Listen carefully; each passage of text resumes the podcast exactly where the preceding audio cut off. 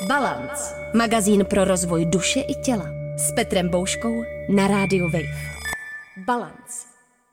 Vážení přátelé a přítelkyně, eh, hosté letní filmové školy v Uherském hradišti, vítejte v šapito Českého rozhlasu na události, kterou jsme pojmenovali Balance život jako film, kterou zaštiťuje tedy Český rozhlas a, a Radio Wave.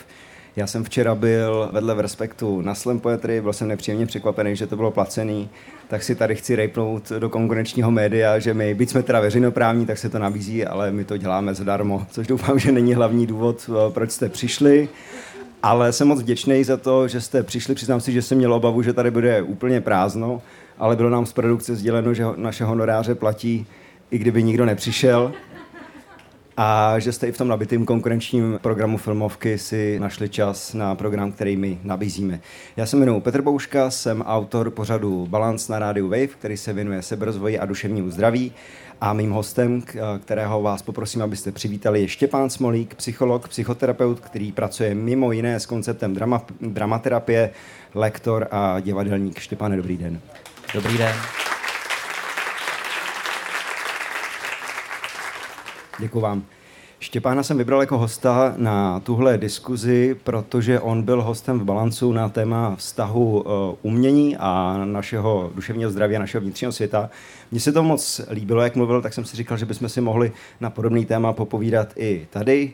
Je to formát otevřené diskuze, takže kdykoliv se nebojte zeptat, sdílet nějaké vlastní poznatky ne, nebo dojmy, já to mám rád. Já se, my se taky pokusíme sdílet možná něco z našeho osobního života, protože si myslím, že to tak uh, okoření a opepří to, o čem se tady budeme bavit.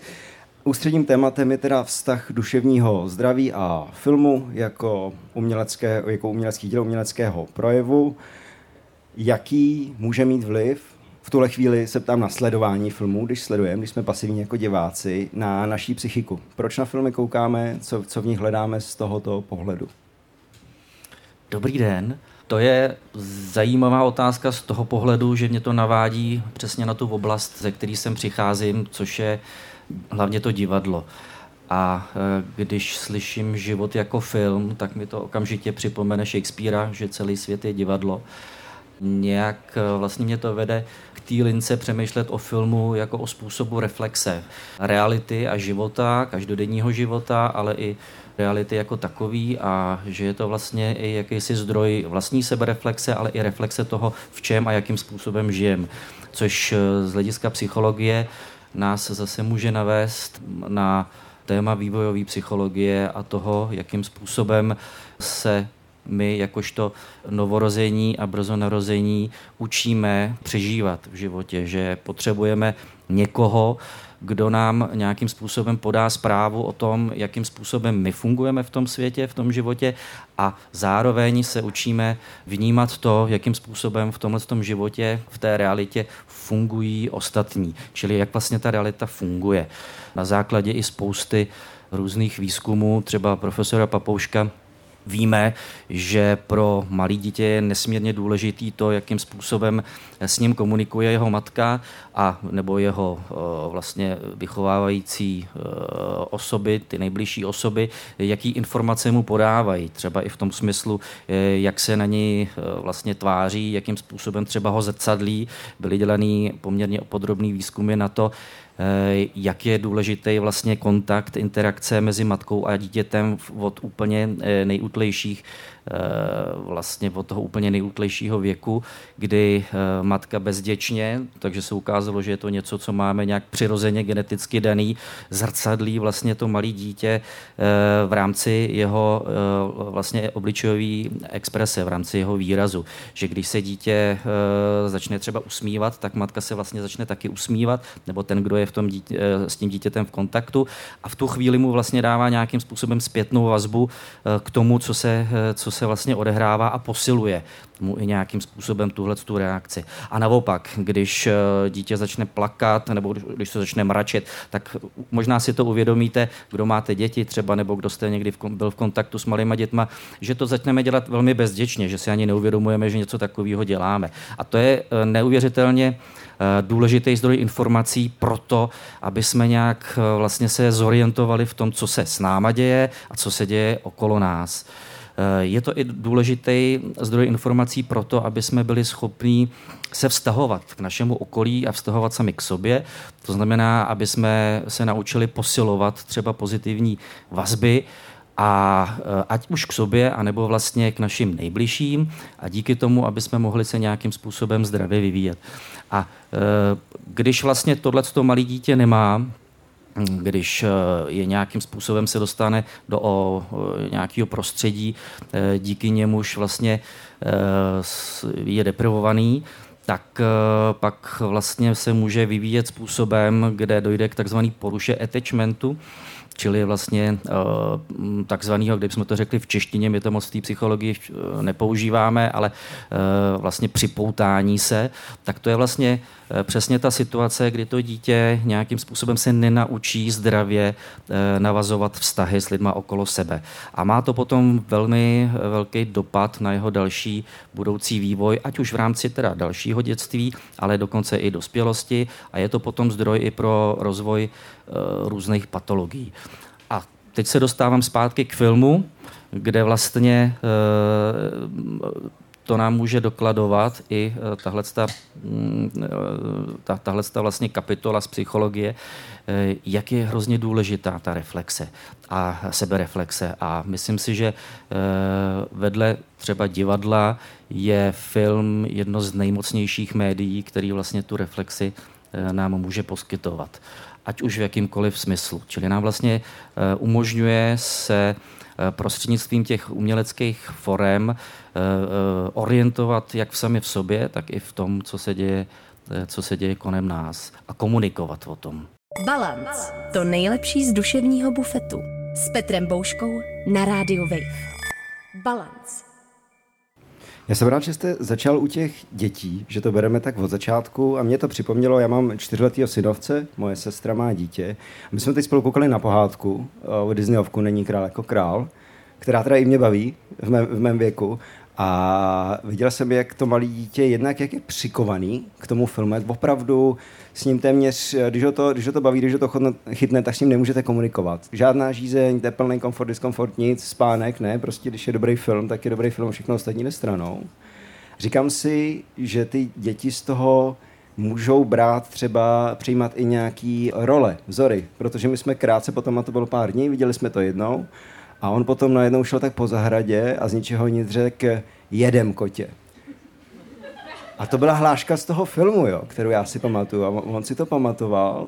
A potom třeba jsme vybírali hračky, dostal dárek a byl to robot, který byl taky z nějakého jako seriálu a potom vidím, jak on se chová podobně jako ten robot. Dneska ty hračky jsou, jsou neu, neuvěřitelné, jak jsou vlastně uh, inteligentní, interaktivní, že se i začíná chovat, že začíná i napodobovat to, co viděl vlastně v tom audiovizuálním díle, samozřejmě naprosto nevědomě. Už to začíná spolu utvářet nějaký obraz uh, toho světa pro to dítě a řekl bych tím, že dneska žijeme ve společnosti a v době, kdy ty rodiče mají čím dál tím méně času na ty děti, často jim to prostě nemůžeme vytknout, protože eh, tak to, tak to je, o těch faktorech se můžeme taky bavit, tak eh, ta televize a nebo spíš audiovizuální obsah, eh, YouTube a podobný, tak jsou, jim, tak jsou tam často ty, ty děti odložený a vlastně poznávají, vytvářejí si obraz o světě skrzevá právě nějaký audiovizuální dílo.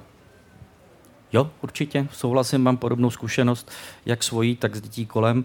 A myslím si, že to hezky poukazuje na tu sílu e, médií, který vlastně e, s náma komunikují skrze estetično, což je třeba divadlo nebo, nebo právě film. A ukazuje to vlastně i na to, jak ten estetický princip sám o sobě je vlastně jedním ze základních principů, dalo by se říct, řídících principů naší psychiky, který je přímo navázaný na emoce. Doteď spousta lidí žije v takovém tom klasickém mýtu, že řídící funkce jsou ty, které jsou spojované s naší korovou oblastí mozku, to znamená s tím takzvaným ráciem, ale dneska už nějakých minimálně 15-20 let víme, že je to vlastně úplně naopak, že to, co řídí e, naší psychiku, jsou emoce, e, které vlastně jsou e, spouštěný procesama, které jsou mnohonásobně rychlejší než jakýkoliv racionální procesy, které se nám dějí v mozku a že většinou naše racionální rozhodnutí už je dávno předpřipravený díky vlastně těmhle těm podkorovým oblastem.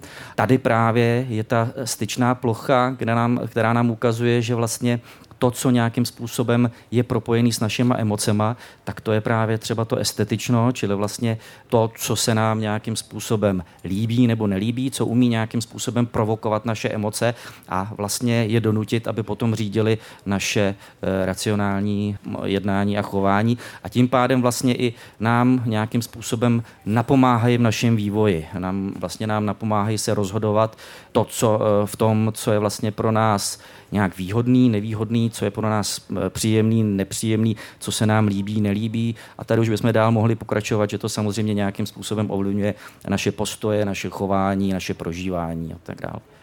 Napadá mě, a vrátím se k tomu rodičovství a rozhodně tady nechci moralizovat, ale říkám si přece jenom, že když se dětem čtou pohádky, když tam někdo z těch rodičů je, čte, může jim to interpretovat, má tam jako vlastní hlas, je tam ta jeho přítomnost, tak tam je nějakým způsobem navazování a prohlubování změna toho stavu, tam je vztahu. Tam je ten bonding. Když to, když to dítě před spaním posadíte ke 20-minutové pohádce s robotama, tak tam ten eh, rodič není. No, je to tak. A samozřejmě jsou to řekněme, dva různé způsoby té reflexe. Jeden je ten přímý, kde jsme teda v nějakém eh, kontaktu s někým. Je to, řekl bych, že je to hezký eh, příměr vlastně i k tomu, jaký je rozdíl mezi divadlem a filmem, kde divadlo má v uvozovkách tu výhodu, že v tu chvíli vlastně jsme tady a teď, kde je, propojená, eh, kde je propojený jeviště s hledištěm a obě ty strany se, se vlastně navzájem ovlivňují. To znamená, divadelní představení, byť se to tak na první pohled nemusí zdát, je jakási souhra hlediště a jeviště, kde vlastně to, jakým způsobem reaguje hlediště na jeviště, ovlivňuje to, co se děje na tom jeviště a zase zpětně. A kdo má nějakou jevištní zkušenost, tak eh, mi určitě dá zapravdu, že je velký rozdíl eh, mezi tím, když hraju třeba eh, v představení, který už jsem hrál, já nevím, stokrát, a uh, mám tam publikum, který reaguje, který je živý, kde cítím, že jsme v kontaktu, že jsme na sebe naladění, kde mi vlastně dává nějakou zpětnou vazbu a potvrzuje, že rozumí tomu, co se třeba děje, nebo i klidně naopak, třeba může nesouhlasit, ale je tam nějaký živý kontakt. A naopak, když vlastně se dostaneme do situace, kdy hrajeme a teď tam je prostě černá díra a kde jako pak uh, mezi výstupama jdeme do zákulisí a krčíme na sebe s kolegama rameny a říkáme, Ježíš Maria, co to je dneska za lidi, co se to děje, jsme mysleli špatně my, nebo oni, nebo Přitom vy to hrajete se... asi furt stejně, že? Nebo no, se, s eh, tím právě, že úplně stejně určitě ne, protože ten výkon na tom jevišti strašně ovlivní to, jakým způsobem reaguje to publikum a zase naopak. Jo? Ale může přijít blbý publikum, že jo? Jenže ono taky to je zajímavé, co, to je, publikum, co, co, je, co je toto blbý publikum, protože mám i tu zkušenost, že někdy jsme měli pocit, že to byl asi hrozný průser, že to prostě nějak nesedlo a pak chodili lidi a říkali, Ježíš, to bylo dobrý dneska, dneska to nějak sedlo a takhle. A my jsme si říkali, Ježíš, tak co? Kde tam byl ten problém v tom, že jsme si jako nerozuměli, že jsme nečetli ty, ty informace, které k nám přišly z toho, z toho hlediště. A někdy to může být i na, naopak, že člověk má pocit, že dneska teda to hraju, dneska to krásně sviští, no a potom dostaneme zpětnou vazbu, že no, dneska tam něco jako úplně, úplně nebylo. E, nebylo to ono. A to je vlastně podobná situace, když to v tom filmu, tam jsme v situaci, kdy e, se těžko může přímo interagovat že jo, s tím tvůrcem. Tam už jakoby vlastně e, je něco, co někde někdy vzniklo a to má samozřejmě svoje specifické zákonitosti a teďka už vlastně vnímáme jenom, jenom něco, co je zpětně někde jinde a hodnotíme to skrze svoji vlastní zkušenost a pokud nemáme k sobě nikoho, kdo by nám to nějak komentoval, kdo by to s náma sdílel, tak si už musíme vystačit jenom, jenom sami se sebou. Což je vlastně trošku jiný způsob eh, té reflexe, sebereflexe, vnímání i prožívání. Takhle to vlastně funguje i, dejme tomu, mezi dítětem a rodičem nebo mezi dítětem a televizí. A je rozdíl, a to asi známe všichni, když se díváme na něco ještě s někým, byť je to teda v televizi, ve filmu, a můžeme to s ním nějak sdílet, byť třeba beze slov, a když se na to díváme sami. A má to samozřejmě různé výhody i nevýhody. Když sedíme sami, tak si eh, často dovolíme třeba emoce, které si ve společnosti někoho jiného nedovolíme. Eh, dokážeme se dojmout daleko s nás, než když nám tam sedí vedle nás někdo, před kterým se tak jako úplně netroufnem, nebo cítili bychom se trapně. Když sedíme u nějaký pohádky a teďka se tam něco odehraje a ono nám najednou tečou slzy, tak když je tam někdo vedle nás, tak jako děláme jako že nic a snažíme se to zastavit, že jo, aby jsme nevypadali příliš, jako, příliš zranitelný. ale když tam nikdo není, tak to tam prostě třeba pustíme a teďka už nám nestačí ani kapesník a už přijde na řadu peřina a já nevím co všechno. Jo? Takže vlastně ono to má všechno pro a proti. Balance. To nejlepší z duševního bufetu. S Petrem Bouškou na rádiu Wave. Balance. Já bych chtěl podpořit, aby a to je možná výzva i pro mě. Dovolte si to i v tom kině nebo v tom divadle třeba ty srdečky pustit. Mně se to v poslední době několikrát stalo. Takhle jsme se potkali na jednom filmu uh, s kamarádkou, oba jsme měli slzy v očích, takže si o tom popovídáme, co se, co se teda dělo.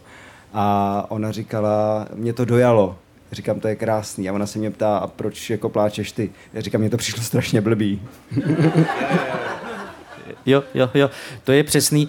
I, I v rámci toho, co vlastně ta konkrétní emoce, kterou teďka zažíváme, eh, co vlastně jakoby zrcadlí, o čem, o čem ta emoce vlastně vypovídá.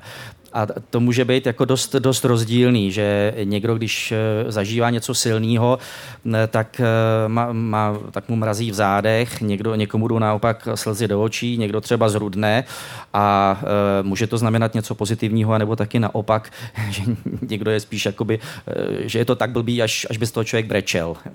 Já už chtěl být pryč a bylo mi líto, že nemůžu odejít, že jsme seděli uprostřed, ale navážu na to, co byste říkal, protože to mi přijde hodně zajímavý rozměr právě sledování filmu a nejen filmu. Přece jenom to divadlo nebo nějaký performativní umění, to je naživo, je to něco jiného. Přesně vytvoříte tam to pole, je tam tak vztah toho publika a těch lidí třeba na jevišti, nebo nemusí to být jeviště. Ale v tom sále si myslím, že to může být taky. A mám tu zkušenost a právě protože, když jsme na filmovém festivalu, tak tam mi přijde, že se to děje, že festivaly mají takovou nějakou specifickou atmosféru. Přece jenom sejdou se tam podobně naladěný lidi, kteří mají zájem o, tam, o ten program, jedou tam. A přijde mi, že sledování třeba filmů na festivalu, ten film na vás může působit úplně jinak právě tím, že je to na tom festivalu, že jsou tam ty podobně naladěný lidi a kdybych ho viděl potom sám doma na nějaký streamovací službě nebo v multikině v Praze, tak eh, to udělá prostě něco jiného a já ho potom na těch databázích můžu hodnotit třeba i úplně jinak, protože to mám spojený s tím zážitkem. Předpokládám, že filmoví kritici, kteří se tomu věnují, tak umí asi tohle oddělit nebo si to představit i jinak. A chtěl bych tomu eh, přidat ještě jednu teda osobní historku, která byla na mojí první filmové škole tady, když jsem byl, tak jsme, eh, tak jsme tady byli na nějakém filmu. Tam mi právě došla, jak je důležitá atmosféra toho festivalu a toho sálu, protože skončily ty znělky, a pak na chvíli, než najede ten kotouč nebo ten digitální promítání toho filmu, tak byla chviličku ticho a úplná tma v tom sále a mně to přišlo jako vhodná chvíle, otevřel jsem si pivo. A do toho úplně tichého temného sálu se ozvalo to hliníkové cvaknutí a potom to cst. A ten sál se rozesmál. A mně to přišlo vlastně hezký, že ty lidi jako ví, co asi Borec udělal, co od toho čeká, pohodička, festival. A tak jsem cítil jako propojení i s těma lidmi, byť jsem je, byť jsem je neviděl v tom, v tom temném sále, přišlo mi to hrozně hezký. Je to jeden důvod, proč si myslím, že lidi jezdí na ty festivaly, že v tom zážitku nejsou sami. Jo, určitě přesně mám podobnou zkušenost a je to vlastně záležitost toho kontextu a to, jak je ten kontext, ta situace, ve který takhle máme možnost něco zhlížet, je důležitý. Myslím, že u těch festivalů je to opravdu specifický. Já mám tu zkušenost jak z filmových, tak i z divadelních eh, festivalů že tam je opravdu, eh, jak teda, co se týče těch tvůrců, třeba i na těch divadelních festivalech, tak ale i z toho publika, že tam je opravdu velmi intenzivní ten fokus, to zaměření na to, co se tam odehrává, že v tu chvíli všechno ostatní jde stranou a lidi jsou napojení daleko s nás a jsou takzvaně tak nějak jakoby víc na jedné lodi a řekl bych, že to je taky zajímavý, že díky tomuhle kontextu možná jsou daleko víc jakoby přející, daleko víc otevřený tomu, co se, tam, eh, co se tam v tu chvíli třeba na tom jevišti nebo na tom plátně odehrává. Jo, že mají tendenci být citlivější, vnímavější, všímat si určitých detailů, propojovat ty detaily daleko vlastně pestřejším způsobem, než eh, když se dívají někde v řadovém kině nebo divadle, nebo samozřejmě určitě máte podobnou zkušenost, že je velký rozdíl, když sleduju eh, film na displeji telefonu, nebo když se na ně dívám na televizi, nebo když se na ně dívám na plátně. Že to jsou vlastně tři úplně rozdílné zkušenosti. A myslím si, že tam hodně hraje roli jednak samozřejmě ta konkrétní situace, ale i to, jakým způsobem ty estetické prvky, které jsou tam vlastně použitý, ty estetické prvky komunikace, které jsou tam použitý, čili vlastně ty umělecký, jak nás můžou v tu chvíli ovlivnit. Že v rámci toho malého displeje je poměrně malý prostor, opravdu, aby nás nějakým způsobem ten příběh mohl vtáhnout, protože kolem nás je pořád většinový svět, který nám říká, že tady se děje ještě taky něco jiného a že tohle to sledujeme jenom tak eh, vlastně na půl. Samozřejmě jsou určitý výjimky, kdy když si dáme sluchátka a někde v kupé vlaku se do toho ponoříme, tak nás to dokáže vtáhnout, ale myslím si, že to není až tak jakoby úplně standardní situace. A takže tam vlastně hraje roli poměrně velký, eh, velký množství aspektů, který, který můžou ovlivnit to, jak v tu chvíli jsme schopní být naladěný na to dílo, který sledujeme, jak se s ním vlastně dokážeme propojit a eh, jak nás vlastně zasáhne tím pádem. A k tomu, co jste řekl, mě napadly dvě věci. Jednak, že eh, na základě té vaše odpovědi už teda chápu některé tvůrce, že třeba nechtějí točit pro ty streamovací služby právě s tou vidinou, že mají nějaký záměr, eh, mimo jiné tedy i estetický, můžou utratit i dost peněz a věnovat strašně moc energie, aby to nějak vypadalo, aby ta střihová skladba, aby ty scény nějak vypadaly. A my na to potom koukáme na tom malém mobilu a oni můžou mít ten pocit opuzení, ale můj film musí být vidět na plátně, na, na, na, ideálně na velkém plátně. Takže trošičku někdy může utíkat ten záměr, který tvůrce měl od toho, jak, jak my to přijímáme, což samozřejmě oni nemůžou ovlivnit. Nezbývá než souhlasit. A potom ještě jsem se chtěl k té vztahové rovině toho sledování, že asi ne nadarmo se třeba na rande často chodí za nějakým kulturním zážitkem, za, za tím filmem, protože když prožijeme spolu něco silného, něco emotivního, tak je to něco, co ty lidi uh, zblíží a může ten vztah nějakým způsobem modifikovat, nějak ho, nějak ho posunout. Proto jdeme asi asi do kina třeba často. Určitě. Je to vlastně jedna z nejsnažších eh, letenek za nějakým společným zážitkem a na základě společných zážitků eh, může vznikat a může se prohlubovat vlastně vazba, kterou máme s lidmi okolo sebe.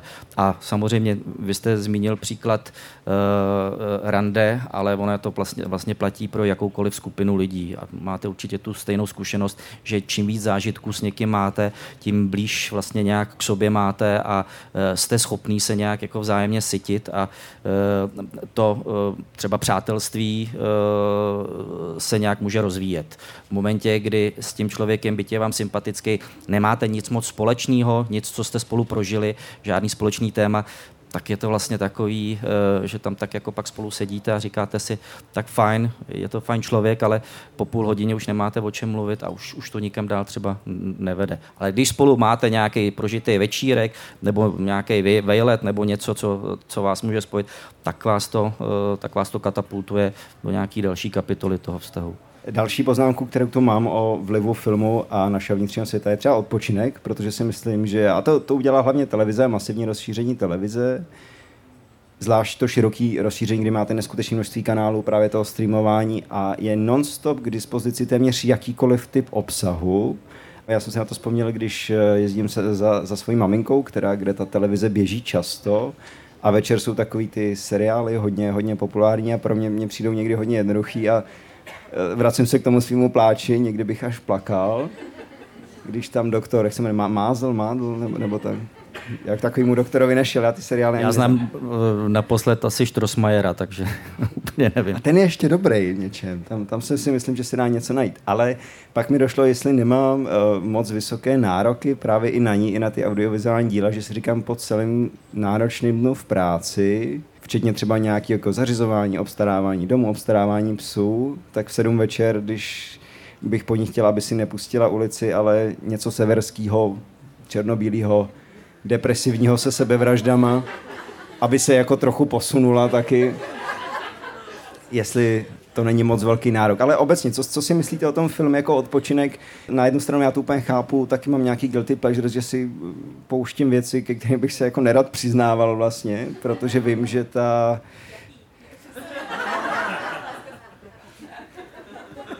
Tak já si, že přátelé mi jako necháte, to je takový jako kulturní, to je v pohodě, ale v poslední době, když jsem měl covid a ten mozek jsem měl fakt vyplejt, tak jsem koukal na teorii velkého třesku. Přijám to v pohodě. Děkuju vám, děkuju vám. Ale slyšel jsem z publika i jiný reakce, ale dobrý. Ale mně to je jedno, to je moje. To já jsem... Vy taky určitě máte guilty pleasures a já vás taky nechci, abyste je tady sdíleli. Ale můžete. Chápu, že někdy opravdu ten mozek potřebujeme jako vypnout, ale je tam pro mě vždycky taková ta červená linka, kdy na to koukám a tak nějak si možná intelektuálně jako lakuju ego a říkám si, hele, já vím, že to je blbý a jsem schopen to nějakým způsobem reflektovat a nepůjdu zítra do práce nebo mezi kamarády a nebudu se chovat jako Sheldon, nebo nebudu si hrát na to, že tohle je skutečný svět, ale říkám si, když se tohle stane vaším standardem nějakého jako odpočinku, vypnutí, uh, utlumení té hlavy, tě toho neustále víru myšlenek, tak nás to přece jenom v čase musí nějak jako ovlivňovat a třeba to bude snižovat ty naše kognitivní schopnosti nebo ty nároky na tu estetiku, nebo začneme získávat velmi pokřivený obraz toho, jak ten svět funguje. Možná se i tak začneme chovat, protože když sledujete tady ty český soap opery, tak ty podle mě zobrazují svět, který eh, neexistuje a který je mnohdy toxický. Takhle bych ani nechtěl, třeba já osobně, aby, aby svět fungoval.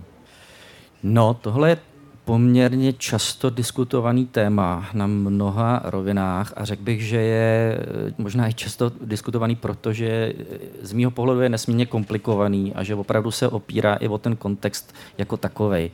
Je v nějakém smyslu dost laciný, když tak jako v tom intelektuálním eh, prostředí zamázneme tu, tu, tu blbou ordinaci v růžové zahradě, že to je prostě s***a, která kdyby neexistovala, tak na tom náš národ bude inteligenčně o minimálně 20 bodů vejš jo, protože si myslím, že to je tak uh, vlastně devalvující a tak vlastně zjednodušící, že už je to skoro stejně blbý uh, jako, jako ten seriál sám o, sám o sobě, který samozřejmě pracuje s, velký, s, velmi, s velmi velkým zjednodušením reality, uh, postav, psychologie jako takový, de facto byť se tváří, že to je z reálného života, tak svým způsobem je to nahlížený z tak specifických perspektiv, úhlu pohledu, Eh, a tak vlastně kusejch, že nám o té realitě nic moc eh, vlastně jakoby nevypovídá. Nicméně pracuje s prostředkama, který pro řadu lidí eh, jsou jak vystřižený z jejich všedního života, bez ohledu na to, jestli jsou to vysokoškoláci, anebo jestli jsou to lidi se sotva, sotva základním vzděláním. A to jim vlastně nějakým způsobem umožňuje nějak zase uchopovat tu realitu v tom smyslu, že dostávají nějaký zrcadlo toho, aha, jasně, tyhle ty vypadají jako naši sousedi a řeší tohle a tohle, protože já nevidím za zeď našich sousedů a můžu si jenom domýšlet, co se tam tak jakoby děje, tak když to vidím na té obrazovce, tak mě to nějakým způsobem uh, jakoby třeba může přitahovat. Nebo uh, zjistím, že tam řeší podobný, pří, podobný nějaký příběh nebo podobný, pod, podobný zádrhele životní, jako vlastně potkali mě nebo někoho z mých blízkých. Ale v těch seriálech to zpravidla končí nějak dobře nebo nějakou katarzí, byť třeba tam někdo zemře, ale vlastně je to tam možný nějakým způsobem odžít a uh, to je vlastně to, co lidi na tom přitahuje a co jim poskytuje nějaký ventil emocí, eh, tím v úvozovkách žádoucím e, směrem v tom smyslu, že, že to ne, nepůsobí pak destruktivně, čili třeba sebedestruktivně. Jo, takže vlastně zase z tohohle úhlu pohledu to není úplně špatně.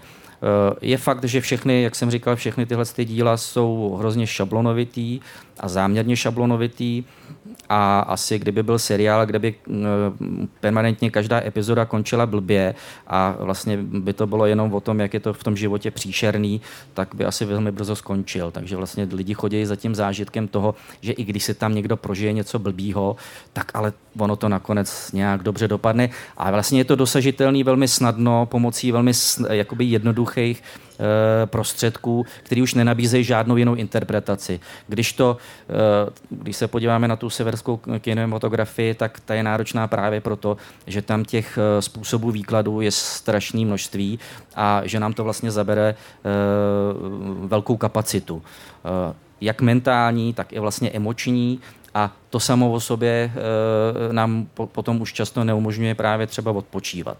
Jo, že přesně jak jste říkal, e, když je člověk nemocný a vlastně tu kapacitu má úplně minimální, tak si prostě toho kaurismakyho asi jako neza, nepustí, protože e, buď by u toho okamžitě usnul, nebo, nebo by ho z toho bolila hlava ještě víc. To asi pravděpodobně vypnul, nebo by se mu udělalo špatně.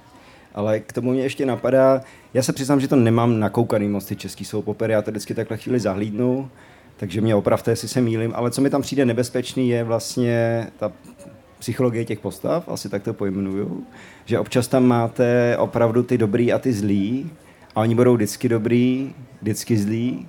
A když já si to vezmu jako do svého filtru světa, tak se, pak se pak budu koukat na lidi a budu si dávat do těch škatulek dobrý, zlej, dobrý, zlej, není tam změna. A když to, když je ta postava vykreslená alespoň trošičku, že pochopíte její motivace, pochopíte třeba její minulost, její zranění, o co jde, tak uh, se na ní už jako m, tolik nebudete zlobit, nebudete ji tak odmítat. A pak třeba, a možná to je moje naivní představa, ale pak třeba v životě někoho potkáte, kdo vám tu postavu bude připomínat a budete k ní schovývavější, protože vám připomíná někdo, někoho z té ordinace, kde to fungovalo a nebude to prostě jenom zlom, který vám vstoupil do života a je třeba se s ním nějak zle vypořádat. Na druhou stranu, eh, vlastně, když se budeme bavit o jednotlivých uměleckých formách, tak jim, eh, nebo v uměleckých úvozovkách v tom, v tom eh, smyslu nějaký ty estetické formy komunikace a nějaký reflexe a sebereflexe, tak zase jim nemůžeme úplně je vinit z toho nebo je činit zodpovědný za to, jakým způsobem my sami osobně jsme schopní nějaký reflexe nebo sebereflexe. Že vlastně nějakým způsobem asi by tam vždycky ruku v ruce mělo jít to, jednak jakým dílům jsme vystavovaný, nebo jaký potom postupně začneme vyhledávat, ale i to, jakým způsobem jsme uh, učený uh, tomu, jak se vypořádávat i se situacemi běžného života. Čili uh, pakliže se průběžně učím nějak reflektovat eh, to, co se se mnou děje a co se vlastně děje v mém okolí a rozumím, rozumět tomu, co se děje lidem okolo mě a nějakým způsobem eh, žiju v prostředí, který rozvíjí, rozvíjí třeba empatii a tak dál, tak eh, mám asi trochu jiný přístup i k různým oblastem těch performativních umění, ať už je to cokoliv, a můžu si vlastně eh, daleko líp vybírat z těch jednotlivých jakoby rejstříků a eh, z těch jednotlivých šuplíků podle toho, co vlastně v tu chvíli nějakým způsobem potřebuju. A zároveň samozřejmě je to otázka i nějaký výchovy eh, v tom smyslu, že já si musím na určitý způsob eh, sdělování nějakých informací teprve zvyknout. A je to hodně kulturně podmíněný a kulturně, když říkám, tak myslím, jak eh, teda samozřejmě nějakou kulturu obecně společensky danou nebo celospolečensky danou, možná nějak i vlastně jakoby mm, etno, graficky zaměřenou, ale e, i nějakou vlastně kulturu e, v užších komunitách nebo vlastně v primárních skupinách, to znamená ve skupině, dejme tomu rodiny třeba, nebo nejbližších e, členů a i samozřejmě nějakou individuální kulturu. Čili třeba příklad vlastně z hudby, ten, ten, k tomu, abych si mohl odpočinout u jazzu nebo abych ho vyhledával, tak se ho musím vlastně naučit poslouchat. Protože to je tak vlastně složitá struktura často, že dokud se to vlastně nenaučím, a vlastně většina, většina i té takzvané klasické hudby, jo, zvlášť teda ty pozdější, mm, pozdější potom už ročníky v úvozovkách od 19. století počínaje, tak to je často něco, co vlastně překračuje rámec uh, toho obecného nastavení, jak vlastně jsme zvyklí poslouchat, uh, nebo jak jsme vyučovaní to, tonalitě jako takový, která je hodně třeba postavená o poměrně jakoby jednoduchou strukturu na základě třeba lidových písní, ale potom i těch písní, které slyšíme v pop music, tam se vlastně nám to hodně ty vzorce opakujou. A tohle jsou najednou žánry, které to začnou překračovat a které nás nutějí se vypořádávat s tím, že možná mě na začátku něco ani nevyhovuje, že, že mě to možná nějak znejišťuje. To znamená, když mě něco znejišťuje, tak se cítím tím možná nějak jakoby primárně ohrožený a mám m, tendenci to odmítnout. Ale když tohle z toho překonám a dostanu k tomu třeba i nějaký výklad od někoho nebo nějakou zpětnou vazbu, která mě e, přivede na to, že je to vlastně možný vnímat ještě nějak jinak a že je tam možná něco, co je hodně zajímavého a co možná je e, ještě zajímavé zajímavější než to, co znám od toho útlýho dětství, tak eh, mě vlastně přivede k tomu, že už si to potom budu sám třeba vyhledávat a nějakým způsobem v tom, v tom budu dál vyrůstat. Přesuníme se k filmu a emocím. To mi přijde strašně zajímavé téma. Napadá mě k tomu několik eh, rovin nebo takových tezí, že sledujeme nějaký příběh, je tam, je tam nějaká scéna, nějaký dialog a v nás to něco vyvolá a často to ani nečekáme. Kdy tady naskakuje hodně třeba ten pláč nebo ten, ten smích u těch komedií se nabízí. A si říkám, že na jednu stranu nám to může pomáhat dostat se do kontaktu s vlastními emocemi, pak je ventilovat, což rozhodně zdraví je, a nebo druhá, dru, druhý rozměr té otázky, prožít si nějaký příběh, eh, nějaký nebezpečí, nějaký dobrodružství, nějaký třeba i horor, nějaká situace, do které i kdybychom mohli, kdybychom měli tu volbu, tak bychom se do ní s největší pravděpodobností nepustili, protože by nám přišla moc nebezpečná nebo velmi nekomfortní, ale právě sledováním těch filmů, toho audiovizuálního díla, ty emoce můžou prostě projet, po, probublat a my i když se propadneme do toho okamžiku a sledujeme to a v tu chvíli eh, zapomeneme vlastně, že, že jsme v kině a sledujeme to, to prožíváme, což si myslím, že je jeden z důvodů, proč lidé eh, chodí na ty filmy, proč je vyhledávají. Tak přece jenom někde uvnitř víme, že to skončí, na festivalu zatleskáme, v multiplexu ne, a pak jdeme domů. Jo, určitě. Uh ten, eh, jak už jsme tím tady začínali, že jo, ty emoce jsou eh, velmi úzce eh, s těma, s těma uměleckými formama propojený a je to jeden z prostředků, jak vlastně je ventilovat, jakým způsobem se je možná i naučit nějak zpracovávat.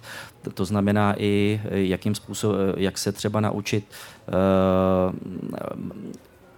dostat se do určitého stavu, kdy můžu vlastně získat nějaký odstup v nějaké situaci, kdy mě zaplavuje emoce, eh, což je vlastně velmi důležitý a eh, vlastně nás to navádí i k tomu eh, primárnímu smyslu, nebo jednomu z primárních smyslů kultury a uměleckých oborů jako takových, protože vlastně nás učí, jednak nám umožňuje určitý ventil a jednak nás vlastně učí s těma emocema zacházet.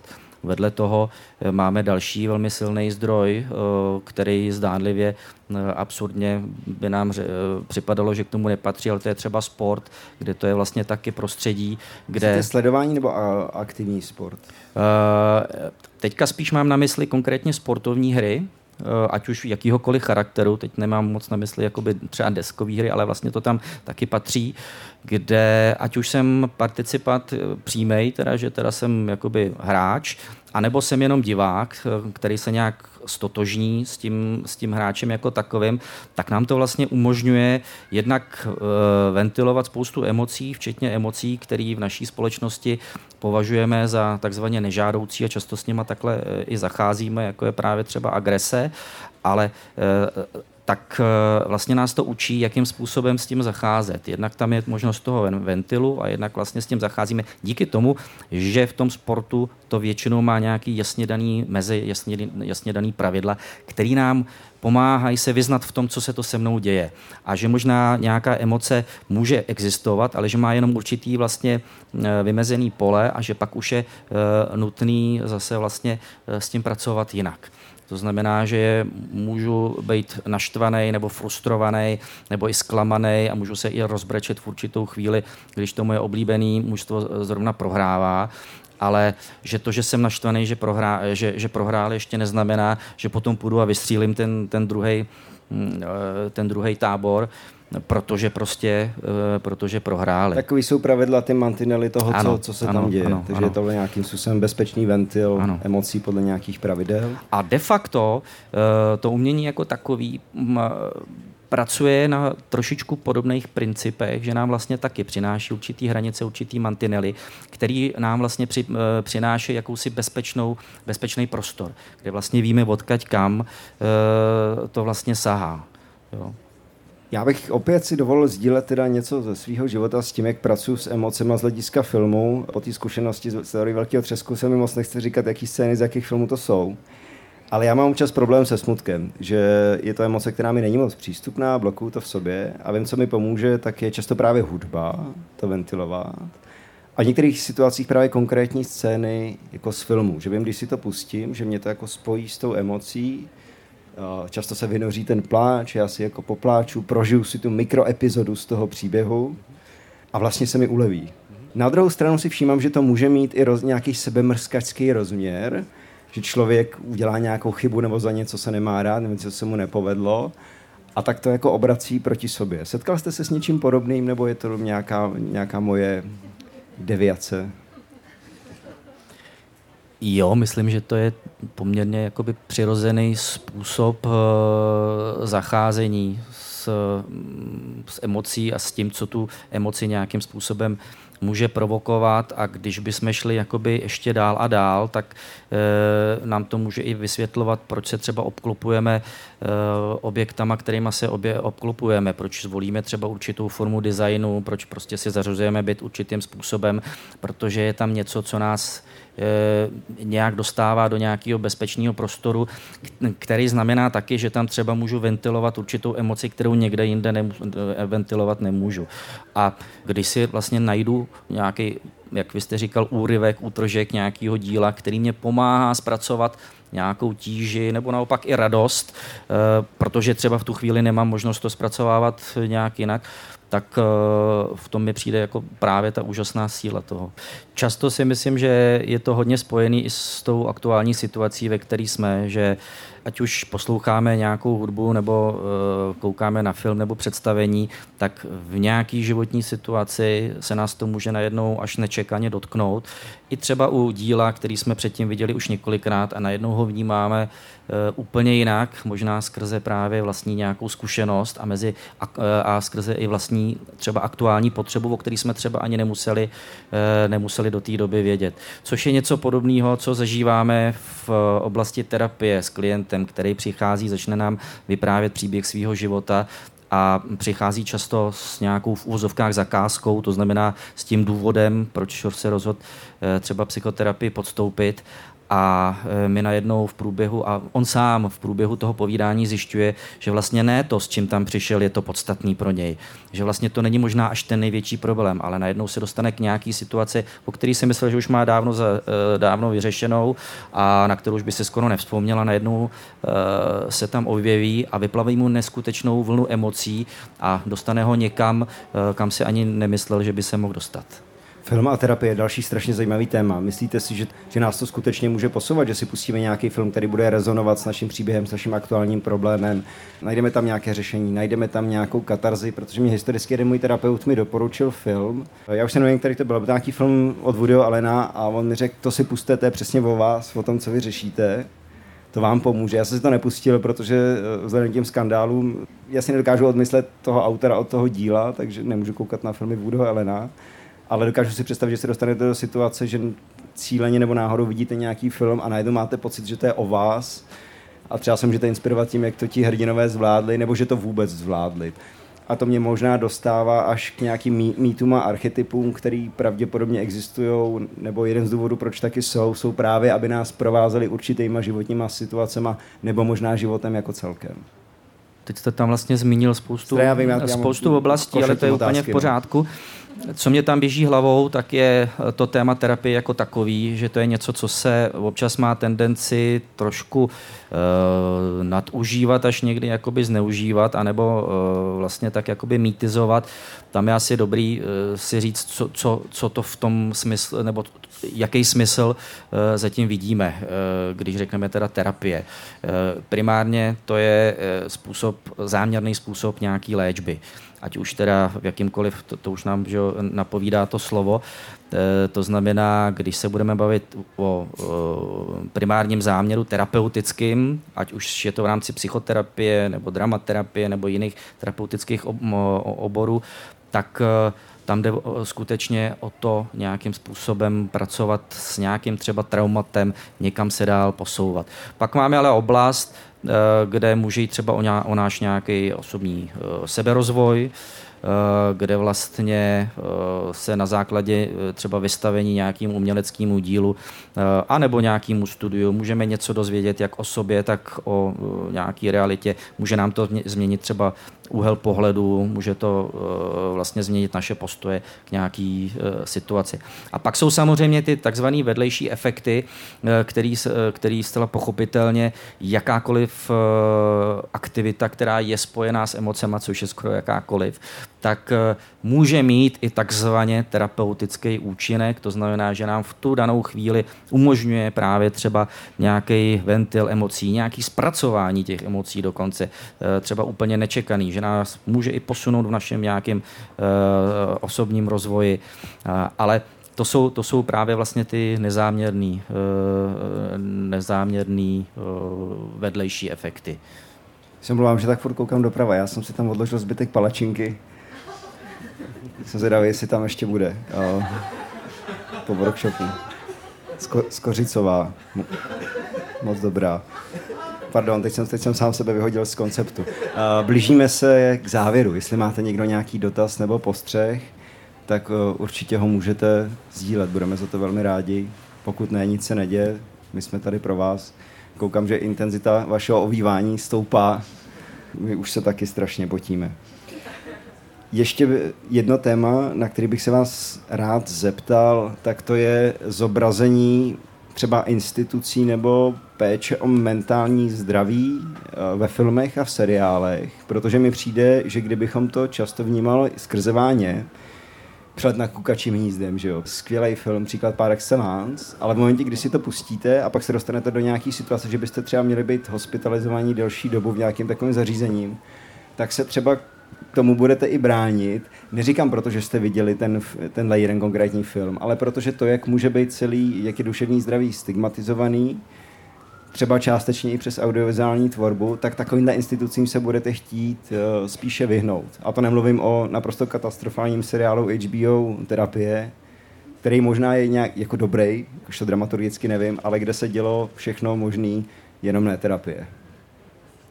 To je taky zajímavá otázka. Eh, na jednu stranu si myslím, že co je jeden ze záměrů, ať už jakýhokoliv eh, uměleckého oboru, je přinášet otázky a provokovat otázky a eh, to si myslím, že ať už jakýkoliv, jakýkoliv dílo, který se zabývá eh, nějak jakoby buď, buď centrálně nebo jenom okrajově duševním zdravím, tak vlastně vždycky na, v nás vyprovokuje.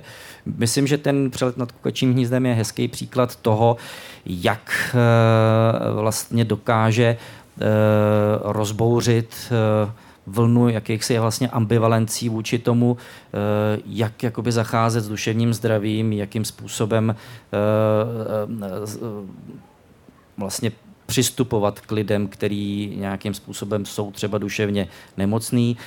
Co bych tam vnímal jako velký pozitivum je, že to ty otázky opravdu vyprovokovalo a spoustu i lidí z oboru se začalo zabývat tím, do jaký míry to zrcadlí realitu a do jaký míry to může naopak vlastně zrcadlit spíš jakýsi, jak, e, jakýsi mýtus o e, psychiatrické péči, což si myslím, že je něco, co dodnes e, celou, celou naší společností a kulturu vlastně dost třese, byť už dneska to není tak strašný jako třeba před 40-50 lety, ale myslím si, že pořád jakoby Eh, u nás eh, být v nějaký psychiatrické péči znamená jakousi společenskou stigmatizaci. A e, vlastně tahle e, třeba zrovna tohle dílo, ale i spousta jiných e, nám vlastně ty otázky znova zvedá ze stolu a nutí se k ním nějakým způsobem vztahovat a ptát se, je to skutečně tak strašný, skutečně to takhle funguje, kde to tak je a kde to tak není.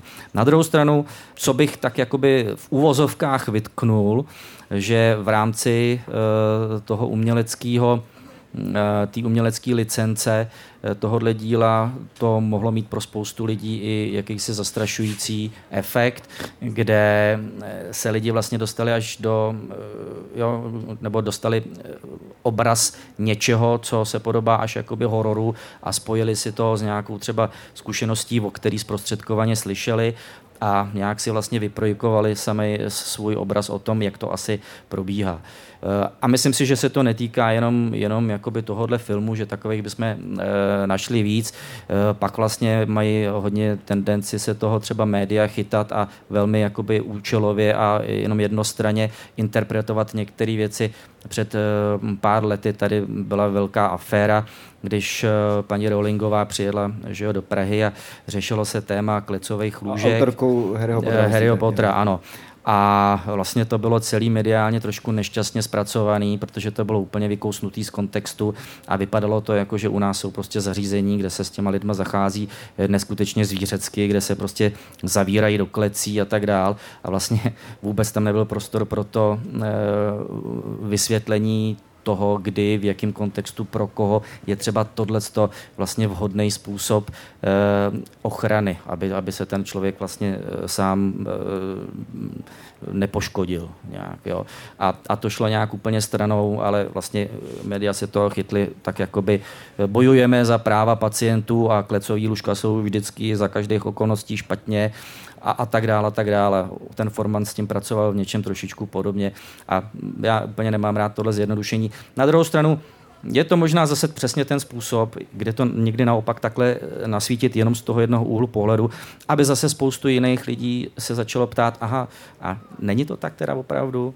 A kdy to teda tak není a jak to můžeme vysvětlit, jak to můžeme dělat jinak a tak dále. Takže ono to zase není úplně špatně. Já jsem se toho chtěl jenom dotknout, ale vím, že tohle by mohla být ještě dlouhá, dlouhá, dlouhá debata. Řekněme prostě jenom, že to, jak, jsou, to, jak je zobrazená péče o duševní zdraví, ať už institucionální nebo třeba individuální terapeutická v audiovizuálních dílech, může být velmi daleko i velmi blízko od reality. Ještě jednu zajímavou věc, na kterou bych se chtěl zeptat před poslední otázkou, kterou vám položím, a to je, máte někdy taky pocit, že žijete film, že prožíváte film? Já to mám. Někdy se přistihnu v nějakém prožitku, v nějaký scéně, si říkám, ale teď mám pocit, jako kdyby mě zabírala kamera, tohle je nějaká důležitá nebo možná i banální fáze mého příběhu, někdy k tomu hraje hudba, někdy si k tomu představuji, někdy si k tomu pustím. A narážím na to, že když filmy sledujeme asi často a dlouho od dětství a jsou důležitou součástí našeho života, tak i právě trochu život můžeme vnímat jako film a do značné míry se můžeme třeba i díky sebepoznání a terapii stát nejenom nějakou pasivní figurkou a tím hercem, ale i třeba dramaturgy, režiséry, scénáristy, střihači a tak podobně. Žijete někdy taky svůj život trochu jako film? Rozhodně, já myslím, že v této kultuře jsme eh, v tomhle modu zvyklí eh, fungovat všichni, kdo, kdo, kdo někdy vlastně měl, měl přístup k filmu a často si to ani nemusíme uvědomovat a myslím si, že to hodně souvisí s tím, čím jsme začali a to je nějaká reflexe eh, života a reality, ve který žijeme a nějaká sebereflexe a opírá se o taky jeden z takových jakoby základních bazálních, eh, eh, nebo jednu z bazálních rovin a to je vyprávění. A to je něco, co je eh, vlastně historicky, antropologicky taky, řekl bych, zásadní podstatou jakýhokoliv společenství, že to společenství je vždycky nějak postavený na příbězích. A, a ty příběhy nějakým způsobem se snaží Eh, zrcadlit to co, to, co vlastně ty jednotliví členové tam zažívali nebo zažívají, ať už je to úplně realistický příběh, anebo je to příběh, který má nějakou uh, licenci, kde se tam do toho vlastně dostávají uh, prvky, které třeba jsou z našeho pohledu až pohádkový a tak dál. A uh, je to něco, co, co nás provází tisícovky let, akorát se postupně proměňují a vyvíjejí nové formy vyprávění příběhu a film je určitě jeden, eh, jedna z těch forem.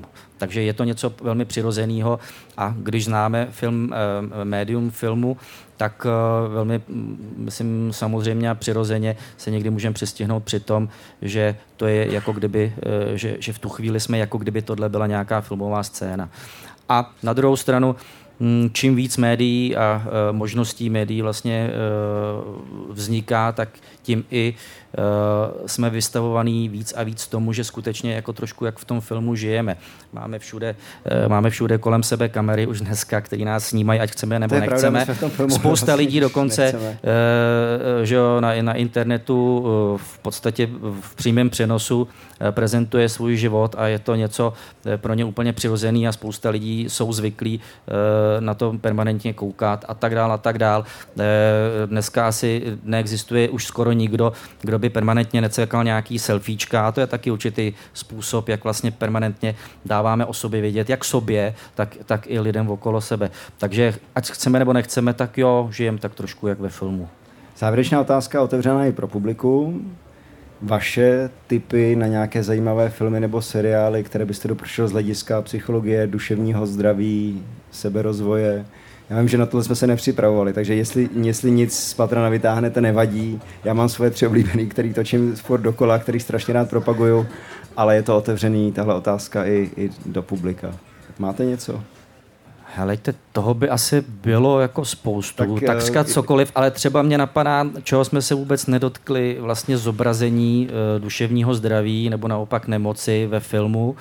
A třeba pro mě byl uh, velmi zásadní film uh, Ingmara Bergmana, myslím si, že se jmenuje jako v zrcadle a teď se nejsem úplně jistý. A je to vlastně uh, film zobrazující příběh uh, ženy se schizofrenií. A pro mě, já jsem ho viděl třeba, nevím, 15-20 let zpátky, a pro mě to bylo objevný v tom, že to neuvěřitelně korespondovalo eh, s tím obrazem toho onemocnění, tak jak ho znám vlastně jakoby od klientů, ale trošku jinak. A docela mě to pomohlo jakoby pochopit některé věci, eh, co pak, eh, se kterými se pak člověk potkává. Takže že to, i pro terapeuty to může být rozhodně, způsobem, rozhodně. Tak to je třeba jedno, co bych doporučil. Za mě tři seriály moje, která, který se líbí mně, který podle mě vystihují dobře psychologický svět určitých lidí, nebo naopak konstruují velmi fiktivní, ale který je s tím skutečně do, dobře provázán. Jedno je starší seriál Rodina Sopránů, The Sopranos, s Jamesem Gandolfinem v hlavní roli, kde je teda krásně vysvětlená vlastně psychologie, motivace gangstra par excellence. Pak komediální seriál s Jimem Carrey The Kidding, kde se řeší vztahy eh, rodinný, zejména ať už teda ta rodina toho Kerryho, nebo jeho vztah, eh, vztah otci, a potom sci-fi Maniac, který konstruuje takový velmi zvláštní dystopický svět, kde se experimentuje s elektronickou farmakologickou psychoterapií. Takže tyhle tři díla. A teď výzva do publika, jestli někdo by měl... Ano, vy? Tak já taky zdravím a můžu doporučit, i když samozřejmě nevím, jak moc je to faktograficky jakoby správně, že nemám s tímto tématem jako nějakou zkušenost třeba profesní nebo tak, ale na Netflixu je seriál Atypical, atypický, což je o teenagerovi s poruchou autistického spektra a mě to třeba docela dost přiblížilo to téma, přišlo mi to moc fajn. Je to klučina, který fakt miluje tučňáky. A, takže to můžu doporučit. A ještě jsem chtěla, kdybyste třeba hledali téma na příště, i když se nejsem jistá, jestli třeba balancu už nebylo zpracované, tak by mě docela zajímalo ještě psychologie a reality shows. Proč jako lidi pořád tak koukají na reality shows? Já sama, to je zase moje guilty pleasure.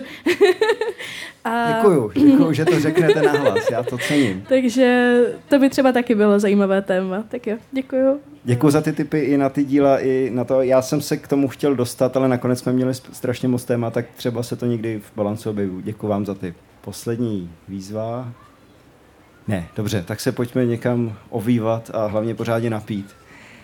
Končí diskuze Balance život jako film na 40. letní filmové škole v Uherském hradišti, kterou vám přinesl pořad Balance přes Radio Wave a Český rozhlas. Hostem byl Štěpán Smolík, psycholog, psychoterapeut, který pracuje mimo jiné s konceptem dramatera- dramaterapie, lektor a divadelník. Já vám moc krát děkuju, že jste přišli, moc si toho vážím. Doufám, že se potkáme ještě na nějaké takové podobné akci, nebo třeba, že si zase nějaký balans pustíte. Přeju vám moc hezký den a minimálně část této diskuze budeme vysílat a pravděpodobně celou ji najdete a za, celý záznam najdete na webu Radia Wave, po případě v podcastech. Štěpáne, já vám děkuji, pěkný den, nashledanou i vám děkuji. Taky. Nashledanou. Balance. Překonejte limity vlastní hlavy. Balance. Přihlaste se k odběru podcastu na wave.cz lomeno podcasty a poslouchejte Balance kdykoliv a kdekoliv. I offline.